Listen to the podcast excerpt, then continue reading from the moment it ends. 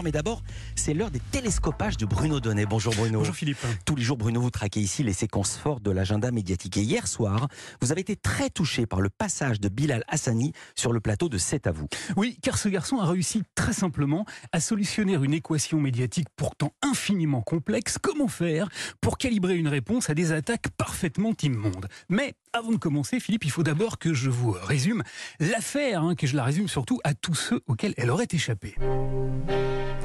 Bilal Hassani est un jeune garçon. Il a tout juste 23 ans et il s'est fait connaître il y a maintenant 5 ans grâce à YouTube et aux réseaux sociaux. Pourquoi? Eh bien parce que Bilal a deux particularités. Il aime les garçons et il porte des perruques. C'est tout. Mais le simple fait d'être gay et de le dire avec une perruque de fille posée sur la tête suscite, depuis qu'il a débuté ses apparitions, des insultes et le harcèlement de hordes de trolls qui viennent lui chercher des poux dans le postiche au point qu'alors qu'il n'avait encore que 19 ans, Bilal avait été contraint de poster un petit message d'apaisement. Pour toutes les personnes qui se prennent trop la tête à essayer de me mettre dans une case, arrêter et euh, commencer à voir euh, plus large tel un grand champ de blé où tout le monde euh, cohabite. Depuis Bilal Hassani s'est lancé dans la chanson, il a défendu les couleurs de la France à l'Eurovision il y a 4 ans avec ce titre-là. Quand je rêve, je suis un roi. Quand je rêve, je suis un roi.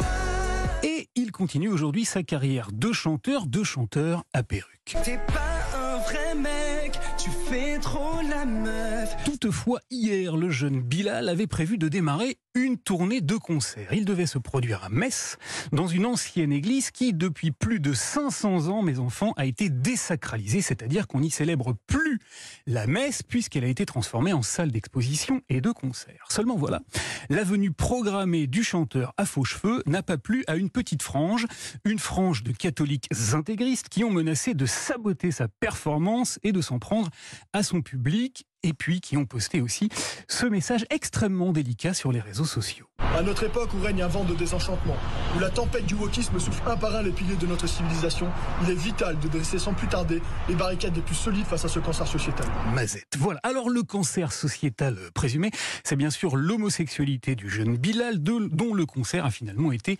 annulé sous la pression et face à la menace que faisaient planer sur l'organisation ces activistes joyeusement homophobes. Du coup, privé de concert, Bilal Hassani a été invité hier soir par France 5 sur le plateau de C'est à vous. Anne-Elisabeth Lemoine lui a d'abord demandé de réagir aux attaques de ceux qui, dans un tract, l'ont accusé de blasphème et de pornographie. Je ne fais pas de la pornographie, je fais du chant, je fais de la musique, je danse, je chante sur scène et ça depuis toujours. Et Bilal a donc tenté de répondre avec des mots. Mais ses silences et ses hésitations traduisaient son profond découragement.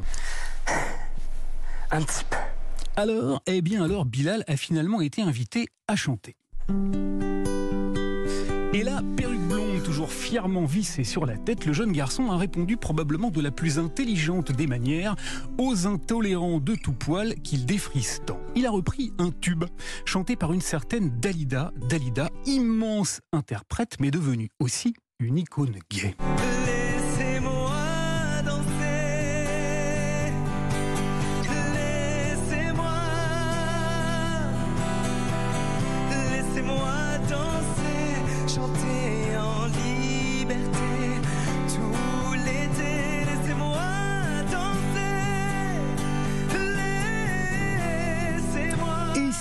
En effet, on foutait enfin la paix à ce jeune garçon qui revendique tout simplement qu'on le laisse être qui il est, qu'on le laisse chanter et danser Merci beaucoup Bruno Donnet. À demain. À demain Ne bougez pas.